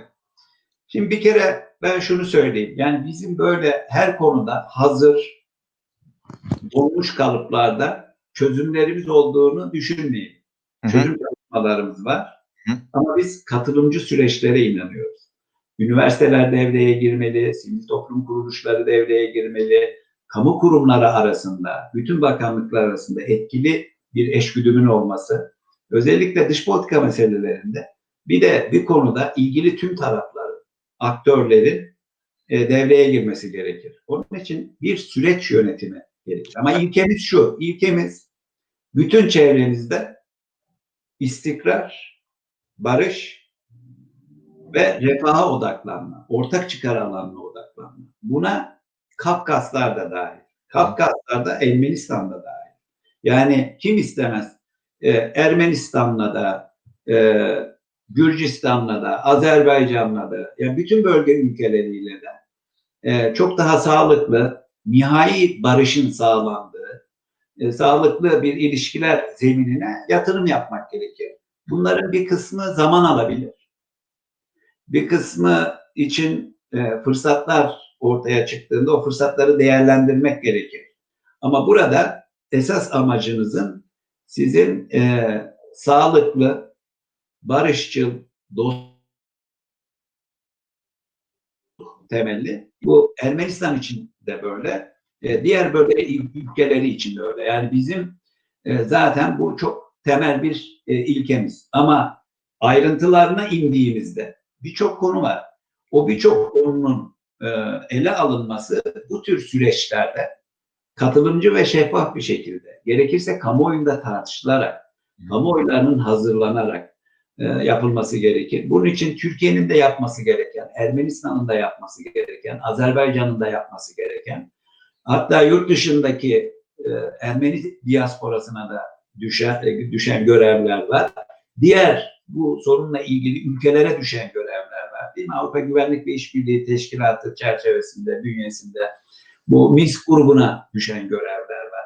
Rusya elbette çok önemli bir aktör. Onun için e, bunları gerçekçi, akılcı temelde ve e, olabildiğince şeffaf, yani içeride tamamen şeffaf ve kamuoyuna açık tartışmalarla, e, dış boyutuyla da, çünkü bazen diplomasi sessizlik de gerektirir. Ama e, bunu hattan gizlemek değil, e, bir sürecin bir müzakere sürecinin sağlıklı yürütülmesi bakımından. Bunlar çalışmak gerekiyor. Yani böyle bugünden yarına şapkadan tavşan çıkarır gibi hemen çözümleri olmaz. Evet. Soğukkanlı, sabırlı, ihtiyatlı, gerçekçi e, ama iyi niyetli, ama barışa odaklı, ama istikrara odaklı, ama bölgenin e, orta ve uzun e, elimli e, iyiliğine, e, insanların huzuruna, özgürlüklerine katkı sağlayacak e, bir ortama yatırım yapmakla mümkün olacağını düşünüyoruz. E, bu konuyu öyle değerlendiriyoruz. Yani yoksa böyle sihirli hemen bir günde e, bunun çözümü şudur deyip e, hiç kimsenin böyle bir lüksü yok. Yani e, ciddi olmak lazım bu konularda. Abdurrahman Bey çok yerinde hatırlatmalarla cevapladınız. Çok teşekkür ediyorum. Çok memnun oldum bunları duymaktan bir Türkiye Cumhuriyeti vatandaşı olarak. Çünkü e, özellikle yani biz hep son 18 yıl falan diyoruz ama aslında 18 yıldan biraz daha uzunu var. Yani her şeyi bir tek parti merkezinde değerlendirmek gibi bir hata da yapıyoruz zaman zaman. Türkiye'nin son yıllarında diyelim e, böyle net sorular sorulduğunda net cevaplar veren, her şeyi çok iyi bildiğini ve hemen o soruya cevap verdiği andan sonra sanki her şeyi böyle e, ardışık biçimde uygulayarak sorunları çözebileceğini e, söyleyen, vaat eden siyasi figürlerle karşılaşıyoruz biz çok uzun yıllardır. Yani e, elbette aklı selim sahibi insanların da olduğunu yatsıyamayız ama büyük çoğunlukla yani kamuoyunun dinlediği, sürekli mikrofon uzatan insanların bu böyle yapılır, şöyle yapacağız, böyle olacak falan gibi çok kestirme yöntemlerle, kestirme cevaplarla konuları geçiştirdiklerini ve bunun da büyük ölçüde problemler yarattığını görüyoruz. Son birkaç yılda bu çok daha arttı. Benim aslında bunları böyle sorarken elbette sihirli değnekler olmadığını e, bilir durumdayım ama e, biraz da böyle aslında sizin zihin dünyanızda ve tabii Deva Partisi üzerinde konuşuyoruz. O elbette o iç çalışma gruplarında yaptığınız tartışmaların yansımaları bunlar. Biraz da yani aslında o iç tartışma gruplarındaki e, dönen şeyleri e, sizin zihninizden ağzınıza döküldüğü biçimde anlamaya da çalışıyoruz. Aslında e, maksadı o. E, tabii çok problemli bir durumda olduğumuz çok e, belli dış politikada ama bunun önemini vurguladık. Diplomasinin ne kadar önemli olduğunu vurguladık ve Deva Partisi özelinde diplomasi ve liyakat vurgusunun e, sık sık karşımıza çıkacağını ve bunun aranan değerler olacağını görebiliyoruz. Bu çok güzel bir şey. Şimdi isterseniz yavaş yavaş toparlarken birkaç dakikada iç affedersiniz iç politikaya gelelim istiyorum. Elbette ikisi çok birbiriyle alakalı konular. E, sizi takip ediyorum Twitter'dan. Sizin e, çok hoşuma da giden zaman zaman şiirleriniz var. Onlardan birkaç tanesini ben okuyayım arzu ederim. Bunları siz yazıyorsunuz tabii değil mi? Yani Evet. yani Yani değil tabii. Onlar Twitter bu anda e, yazılmış. Böyle çok özenli olmayan, çok emek sarf edilmemiş. Ama yani bir anda bir bağ kurmak, şiir üzerinden de Evet. bağ kurmak için belli kesimler. e, hem bir aktörlük eğitimi almış hem de uzun yıllardır şiirle uğraşan birisi olarak tabii e, o bu, buradaki muradınızı görebiliyorum. Hani hicim niteliği olan şeyler bunlar çok güzel. Ben iki üç tanesini okuyayım isterseniz. Çok odaklandığınız konular var orada. Bir de bu hicim, hicim, hicim niteliğiyle anlatmak e, bir yandan tabii şeyi de gösteriyor hocam. Yani e, şu anda ne kadar arzu etsek de bazı şeyleri çok doğrudan söyleyemediğimiz için böyle zamanlarda hani mizahı kullanmak ve e, kelimelerin hiciv, hiciv yeteneklerini kullanmak aynı düşüncelere sahip insanları da yaklaştırabiliyor ve başka da bir anlatım alanı geliştirmiş oluyor. Kısa şeyler seçtim. E, ondan sonra da e, sizin belki 2021 beklentileriniz, devanın iç politika yaklaşımı falan gibi bir şey üzerinden bitirelim. Yasaklarda tavan, su dökülen havan, laflar bile yavan, nasıl çözülecek sorunlar. Aslında bu son cümleyi biz de size sorardık yani nasıl çözülecek sorunlar diye. Onları biraz konuşacağız şimdi. E, bu S400'lerle ilgili bir şey var. Bu ikinci parti sipariş söz konusu olduğunda ki onu konuşmadık ama zaten tartışıyorsunuz çok şeyler söylüyorsunuz. Arkadaşlar Abdurrahman Bey'in Twitter hesabını mutlaka takip edin. Beni takip edenler zaten pek çok RT görmüştür. Ama ben e, yayında da paylaşacağım. Takipte fayda var. E, ve soru sorduğunuzda e, zaman ölçüsünde e, samimiyetle ve e, içtenlikle cevap verdiğini biliyorum. Dolayısıyla takipinizde fayda görüyorum. S400 ikinci parti siparişi ne demek? Yaptırım devamını mı kestirememek? Belki şimdiden Biden'la pazarlık mı? Hava savunmamıza asılı nazarlık mı? Bu son cümleye ben çok güldüm hocam. bir tane daha okuyayım öyle bitireyim. Yağmur yağarsa raylar ıslanır, yağmur yağar saraylar ıslanır. Sarayda kimisi koltuğa yaslanır, işsiz açsız geçer, aylar ıslanır. Şimdi tabii gülüyoruz fakat aslında her biri çok ciddi sorunlar ve e, doğrudan insan hayatına, gündelik hayatımızı etki eden şeyler. Şimdi iç politika deyince çok uzun bir konuya girebiliriz hocam ama uzun bir konuşmaya, uzun bir pasaja girebiliriz ama e, isterseniz e, ben yine spesifikleştirmeye çalışayım. E, yine az önceki soruya vereceğiniz cevap gibi cevap bir cevap verebileceğinizi öngörüyorum ama 2021'de e, bir erken seçim öngörüyor musunuz ya da şöyle söyleyeyim hani buna buna o bağlamda cevap vermeyeceğinizi kestirebiliyorum. Deva Partisi olası bir seçime hazır mı ve e, hemen odaklanacağı konular nelerdir? Yani sorun çünkü yüzlerce sorun var hocam görüyoruz. Yani siz çok daha iyi biliyorsunuz çünkü her gün e, sadece vatandaş olarak değil bir politikacı olarak takip etmektesiniz artık. 2021 için Deva Partisi, özür dilerim Deva Partisi için 2021'i konuşalım biraz istiyorum. Tamam. Ama buraya gelirken şu popülizm konusunu bir tekrar Lütfen. edeceğim. Çünkü e, bir şey eksik kalmasın. E, hem de şiirlere de bağlayacağım. Oradan e, geçeceğim. Hatta bize bir şiir okursunuz mesela. E, yok. Yani böyle bir şiir anında hemen o kadar değil. Twitter'da biraz daha düşünme zamanınız oluyor. Yani.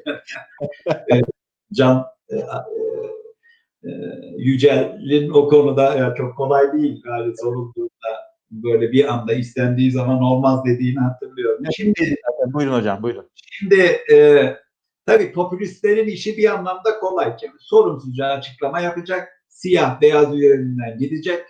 Öyle tartışmaya, analize falan gerek yok. E, hemen kararı verip böyle sanki pragmatikmiş gibi bir yaklaşımları var. Basite indirgeyen. E, ve e, kitleler üzerinde de özellikle yeterince iyi bilgilendirilmemiş kitleler üzerinde de etki oluşturma. Bizimki ama zor yolu seçme.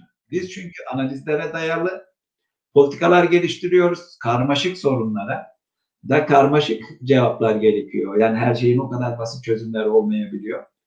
E onlar hamaseti kullanıyor. Duygulara hitap ediyorlar. Bizim işte böyle şiir gibi seçeneklerimiz var. Yani o duygu bağını.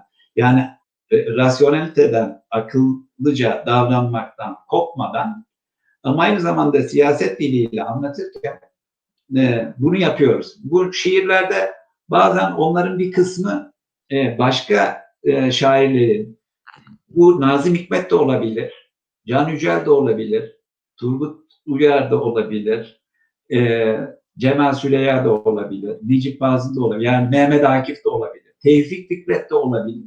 Bazen onların kalıplarıyla Hı hı. ama bugünün sorunlarına hitap edecek şekilde aslında bizim toplumun hiçbir kesimini geçmişteki kavgalara takılmadan bu yarınları inşa ederken hepsini kendi değerimiz olarak insanların ortak birikimini nasıl önemsiyorsak ama aynı zamanda da izimler üzerinden bir tarafa kendinizi sıkıştırmıyorsak değil mi? Yani bunu nasıl bir araya getireceksiniz? Burada bir duygudaşlığın oluşmasında işte şiirde bir rol oynuyor. Hamaset yerine biz bazen temel mesajları bunlar üzerinden veriyoruz. Yani hem çok teknik, çok ciddi kavramları daha basit bir dille anlatmak, hem de onları hissetmek, onları duymak, duyumsamak, e, kendimize mal etmek, içselleştirmek bakımından yararlı olduğunu düşünüyorum. E, yani uzay matematiğini dört işlemle anlatamazsınız. Ama şiir ve sanat alanı size böyle alanlar açabiliyor. E, en azından böyle bir deneme olarak düşünün.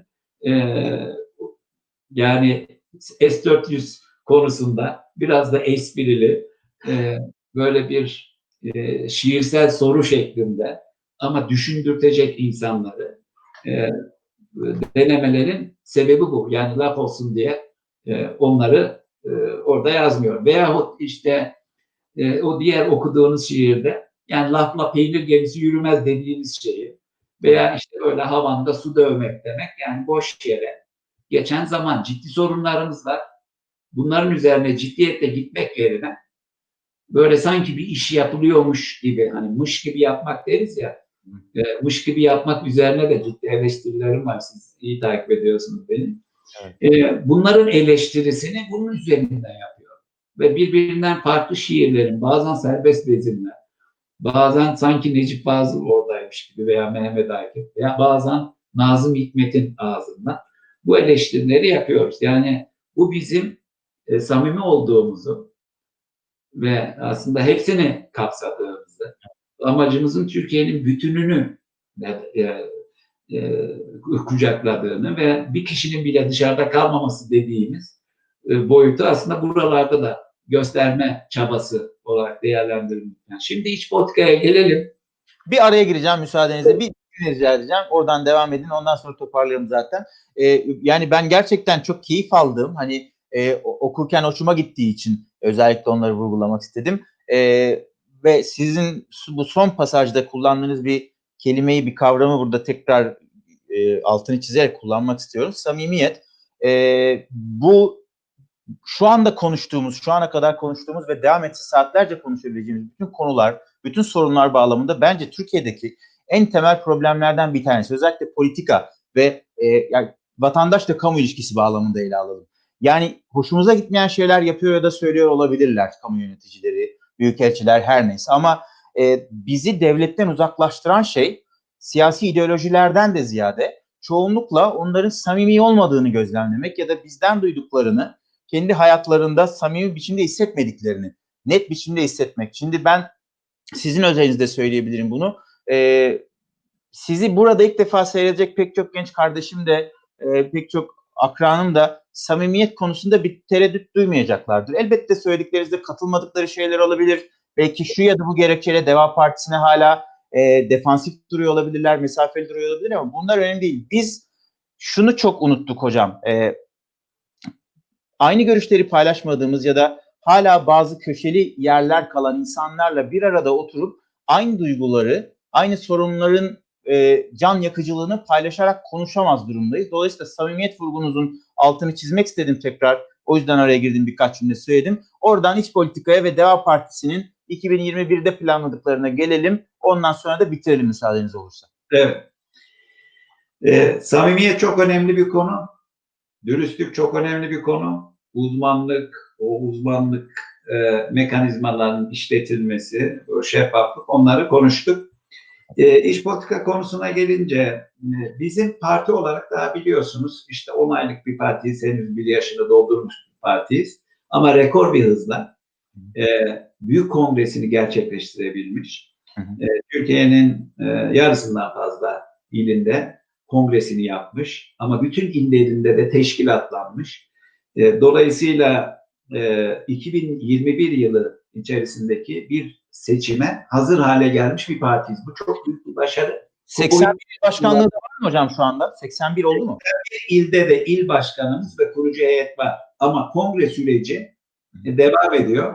Fakat o kongreler yapılmamış bile olsa bir seçim olduğu takdirde çünkü eşit orada e, siyasi partiler kanunu bakımından da e, yarısından fazlasında kongrenizi yapmış olma. E, onun için o eşiği tamamlamış bulunuyoruz. Sadece bir süre e, meselesi var. E, o da e, Haziran sonu itibariyle doluyor galiba. Yani daha erken de daha erken de e, olsa ona da yetişebiliriz gibi görünüyor. Tabii hemen bugünden yarın olursa e, olmayabilir. Bu bizim birinci önceliğimizdi. E, A planımız diye açıkladık bunu. Elbette bu gerçekleşmese siyasette biliyorsunuz çözüm çoktur. Yöntem çok evet. Yöntem çoktur. E, ama e, bizim birinci hedefimiz, temel önceliğimiz bunu sağlamaktı. Ve bunu başarmış olmakta büyük mutluluk duyuyoruz. Tebrik ediyoruz. Gerçekten çok hızlı biçimde, çok aksi yani çok e, hızlı biçimde ve e, doğru yol aldığınız gözlemleniyor. Biz de tekrar evet. ediyoruz.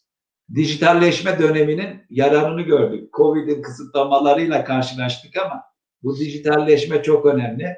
İnternet üzerinden e, başvurular. Bizim e, partimizin şöyle bir özelliği var. Birbirinden farklı e, geçmişi, tecrübeleri olan arkadaşlarımız var. İlk defa siyaset yapanlar var. Birbirinden farklı partilerde tecrübe kazanmış arkadaşlar var. Hepimizin ortak noktası yarınımızı nasıl bu gündemdeki sorunları ve gittikçe ağırlaşan sorunları nasıl çözeceği, çözebiliriz de odaklanmak. Bizim bu paydada buluşuyoruz ve e, bunu partimizin içinde gerçekleştirdiğimiz gibi Türkiye genelinde de başarmak istiyoruz. Onun İnşallah. için e, Deva Partisi'nin şu anda bunu başarmış olması ve bu aşamaya getirmiş olması aslında çok önemli. Türkiye bakımından da bir umut. E, bu noktada biz 2021'de yani ilerleyen e, aylarda bir seçim olasılığını göz önünde bulundurduk ve buna hazır hale geldik. Burada hiçbir güçlüğümüz yok. Şimdi politikalarımızı da geliştiriyoruz. Bir yandan kendimizi inşa ediyoruz. Hem genel merkez olarak hem başkanlıklar olarak. Aynı zamanda da e, yerel düzeyde. Yani bu iş öyle o kadar hemen ilk kongresini yaptık, her şey bitti. İlçe kongresini yaptık, her şey bitti diye bir şey yok. Bir kere yeni iller ve yeni ilçeler var. E, ikincisi de e, mahallelere ineceksiniz, köylere ineceksiniz. Yani e, kılcal damarlarda da teşkilatlanmanızı sağlamanız gerekir. Bu anlamda daha önümüzde çok büyük işler var. Yani kendimizi inşa süreci ve teşkilatlanma süreci devam ediyor. Her sandıkta iki görevlinizin olması boyutuna kadar gelişmesi gereken bir durumdan söz ediyoruz. Yani ideal anlamda tam olarak hazır olmak bu sürecin tamamlanması ile ilgili. Ama yasal olarak e, e, seçimlere katılabilmemiz artık mümkün hale geldi. Başarı dediğim kısmı bu. Yoksa işimiz devam ediyor. Evet. Bir yandan da politikalar geliştiriyoruz. Yani ben hem dışişleri ve güvenlik politikaları başkanı olarak bilmiyordum ama aynı zamanda İzmir ve Manisa bölgelerindeki kurucu heyetin belirlenmesinde o komisyonun e, komisyonda görevliydim. Birçok arkadaşımız aynı zamanda teşkilatlanmada da ilk aşamalarda görev aldılar. Ama artık bizlerin görevleri yavaş yavaş tamamlanıyor. E, Artık teşkilat başkanlığımız kendi e, iç bünyesinde bütün bölgelerle ilişkilerini yeni kalıba e, dökecek. Biz de politika geliştirirken de, somut pro- projeleri geliştirirken de daha odaklanmış hale geliyoruz. Biz bir bakıma bir maraton e, koşusunda bir yandan giyinip, bir yandan ayakkabısını bağlayıp, bir yandan yarışta devam eden e, atletler, sporcular gibiyiz. Güzel benzetme oldu. Evet, yani bu şu aşamaya gelmeniz bu şartlar altında e, gerçekten hafife alınmamalı. Ama asıl işimiz bundan sonra. Şunu söylemek bir de din, özür diliyorum yine tekrar. E, bu bu bu şey e, online yayınlar da böyle bazen e, araya girmek zorunda hissediyorum. E, bunu özellikle pandemi döneminde yaptığınızı tekrar hatırlatmak istiyorum ben genç kardeşlerime. O çok önemli bir nokta. Evet.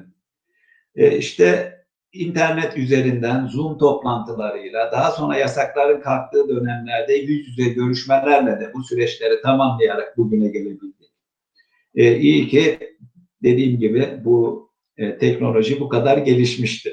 Evet. Biz de teşekkür ediyoruz. Bu görüşmeyi yapabiliyoruz şu anda. Doğru. Evet, değil mi? Ya şimdi de ona borçluyuz. Yoksa yüz yüze gelip Evet. çok da uzun zaman alacak, planlama gerekecek. E, Daha fazla belki zaman ayırmamız gerekecek. Hem sizler bakımından hem bizim bakımından. Para harcanacak. Değil mi? Evet. Bizim biliyorsunuz bir de dijital dönüşüm başkanlığımız var. Biz bu konulara çok yakından bakıyoruz. Bazen e, dikkat edersen Silikon Vadisi'ne büyükelçi atamaktan söz ediyor. Onlar orijinal ya şimdiye kadar görülmemiş şeyler. Fikir. Hocam hakikaten çok iyi fikir. E tabii yani o bizim e, bir şeyimiz işte bir projemiz ve geliştirdiğimiz politika ve dijital dönüşüm başkanlığımız laf olsun diye böyle kulağa hoş gelsin diye söylemiyoruz. Bunları e, ayakları yere basan ne yapmak istediğini bilen. Çünkü dünyada iki temel trend var dediğim gibi daha önce. Birisi doğa ve çevre konusundaki duyarlılık. O bizi insanlık ortak paydasında buluşturan şey bu işte. Hı hı. Yani bir tane dünya var ve bu hepimizin, bütün insanlığın geleceğiyle ilgili. Bir buna karşı dünyada trend var. Ee, buna e, bunu önemseme işte değil mi? İklim değişikliği çerçeve sözleşmesine dönüş Paris Anlaşması'na e, şimdi e, Biden yönetimiyle birlikte dönüştüren bunların e, ne kadar önemsendiğini e, bize gösteriyor ve yine daha bu alan başlı başına bir konu. Bunun için belki program yapmak gerekir. Oraya girmiyorum. Evet. E, diğeri de dijitalleşme işte bu e, dünyadaki bu iki trendi ıskalayanın yarını olmaz. Evet. Ülke olarak şirket olarak da, birey olarak da. Onun için e, dikkat ederseniz ölçekler e, bireyden başlayarak bütün uluslararası, bütün insanlığı kapsayacak kadar e, genişleyebiliyor. Dünyadaki iki temel trend. E, biz parti olarak onun için bunu böyle lafta veya görüntüyü kurtarmak veya bir vitrin süsü olarak değil, e, hem iç işleyişimizde bizde kağıt çok, kağıdın yeri çok az. Evet. E, ve bütün bu süreçleri elektronik ortamda yürütüyoruz. Bize hem hız kazandırıyor hem daha pratik Hı hı. e, ve ancak bu sayede mesafe e, kat edebiliyoruz. Evet. Türkiye'nin de ülke çapında yani bunu Türkiye içinde başarmamız gerekiyor. Dünyanın gidişatı çünkü bu. Dünyanın gidişatını dikkate alıp siz kendinizi değiştirmezseniz gidişatın kendisi istemediğiniz şekilde sizi değiştirir.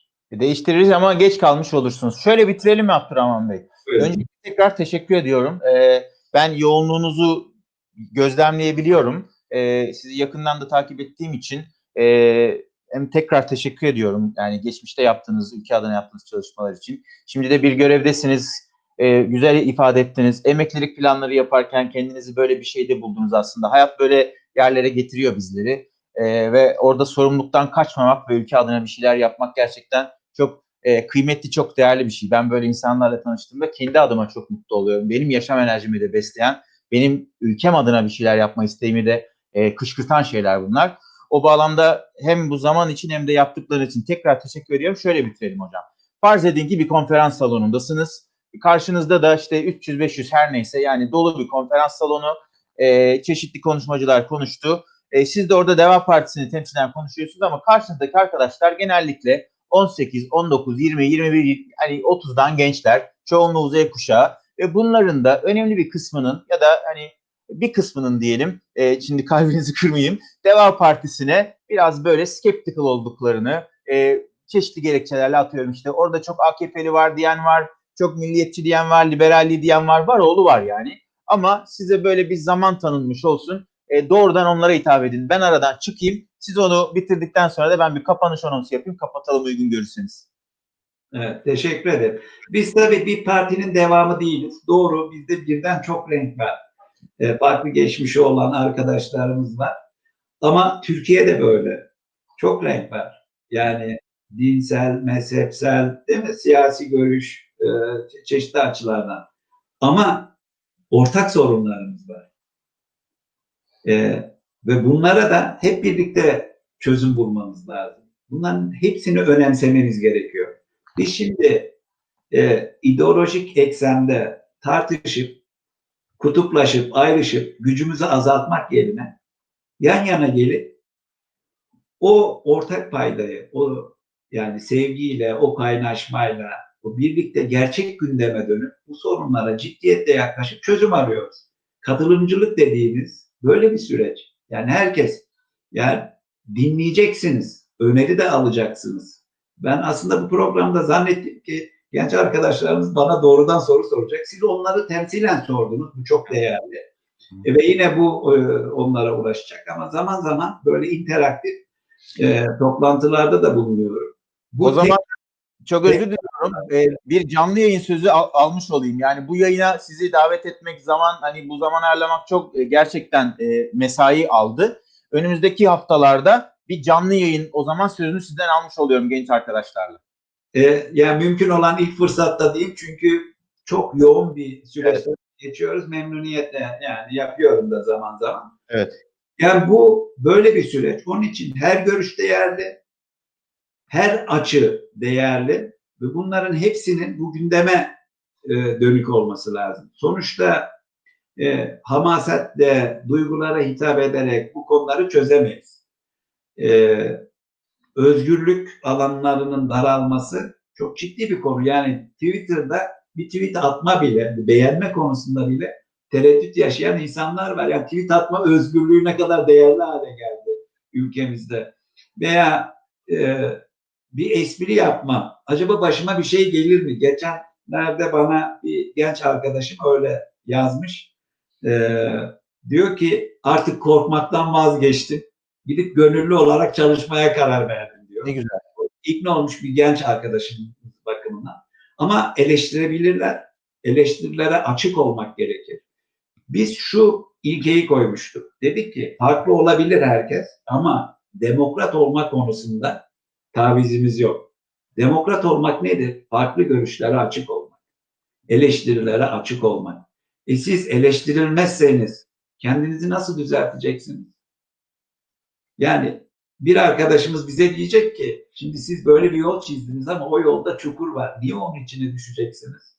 Onu göz önünde bulundurup o çukura düşmemeyi e, sağlayan şey nedir? O görüşlere değer vermektir. Onun için e, muhalefetin zaten anlamı da odur. Değil mi? Aykırılık veya karşı görüş veya e, başka görüşler dile getirmek. Bu sanıldığı gibi zaman zaman popülistlerin söylediği gibi ha- hainlik değildir. Tam aksine vatanseverliğin gereğidir. Bu ülkenin çıkarıdır. Bu e, hepimiz e, etnik veya dinsel köken anlamında nereden geliyor olursak olalım hep beraber büyük bir milletiz ve ortak çıkarlarımız var. Bir tehditle de karşılaşsak sağlık alanından da gelse, başka alanlardan da gelse hep beraber etkileniyoruz. Hatta geniş anlamda bütün insanlık olarak böyle izlemiştim ben. Onun için farklı görüşlere açık olmak gerekir, eleştirilere açık olmak gerekir. Bunun olmadığı yerde demokrat bir kimlikten, anlayıştan söz edemeyiz.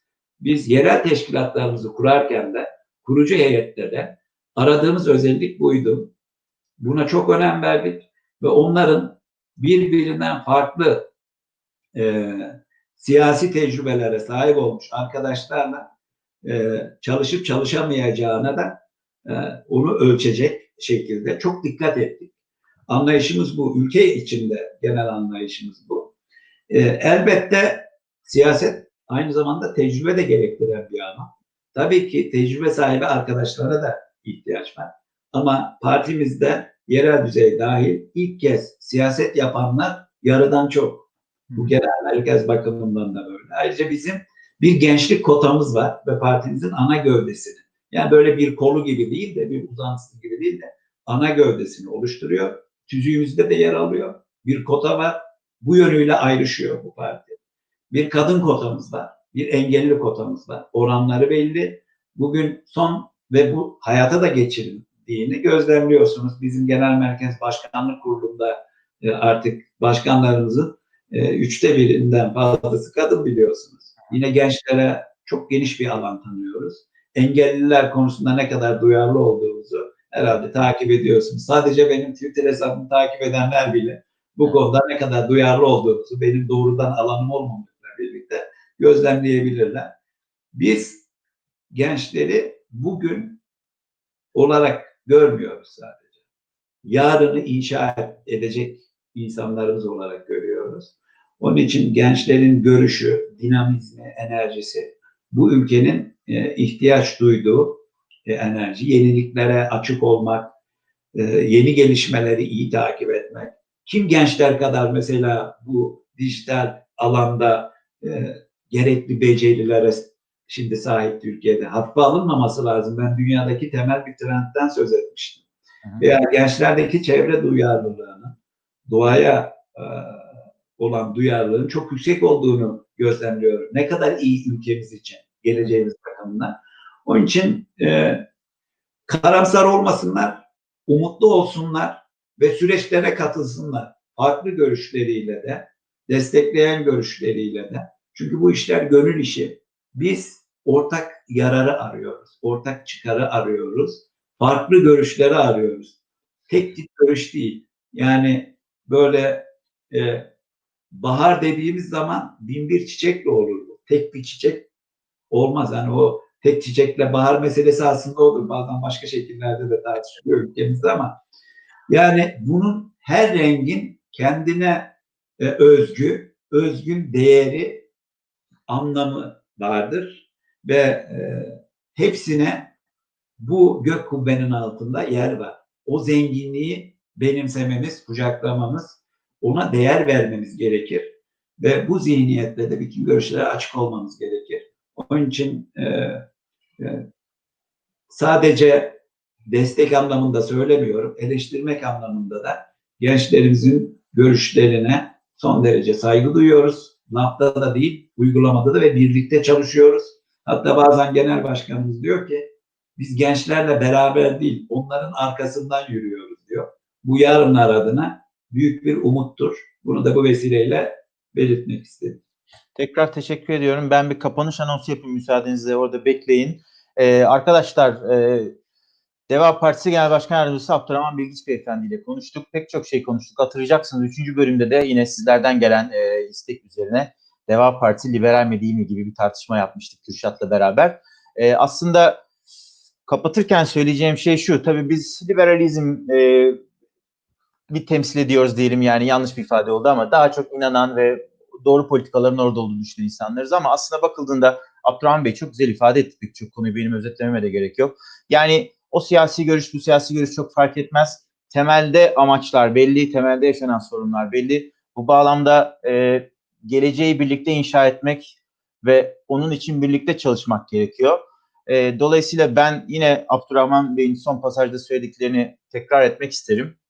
Süreçlere katılmak sadece övmek için değil, çoğunlukla eleştirmek için yapıcı eleştirilerle onların eksiklerini göstererek e, katkıda bulunabilir. Çünkü ancak böyle olduğu zaman e, bir siyasi partiyi ya da bir bir bireyi kendi istediğimiz çizgiye ya da daha iyi olduğunu düşündüğümüz, daha doğru olduğunu düşündüğümüz noktaya çekmek mümkün. E, ama bence daha da güzeli katkı vermek, endişelendiğimiz şeyler için doğrularını da bildiğimiz iddiasındaysak ya da çaba sarf edebileceğimiz, emek koyabileceğimiz iddiasındaysak gitmek, katılmak e, yani Twitter'dan o öyle olmaz böyle olmaz gibi laf sokmalar yerine ki bunun da bir karşılığı var elbette ama daha tatlı bir biçimde ifade etmek ve benim nacizane tavsiyem sadece Deva Partisi bağlamında söylemiyorum bunu. Beni takip eden arkadaşlar da bileceklerdir. Hangi siyasi görüşe inanıyorsanız bu Liberal Demokrat Parti olabilir, Gelecek Partisi olabilir, AK Parti olabilir, CHP olabilir hiç fark etmez. Süreçlere katılmak e, çok önemli ki onlara kendi düşüncelerinizi aktarabilin. On, sizin düşüncelerinizin orada çalışıp çalışmadığını, önemsenip önem, önemsenmediğini anlayın ki ona göre kendinize de bir gelecek çizebilirsiniz ve o geleceğin içinde memleketi de dönüştürmek için bir şeyler yapabilirsiniz diye e, bir şeyler söylemek istedim Abdurrahman Bey'in üzerine. E, arada kulağıma da çekti. E, aslında belki bunu gerçekten bir canlı gibi yapmak söz konusu olabilirdi ama hakikaten planlamak zor.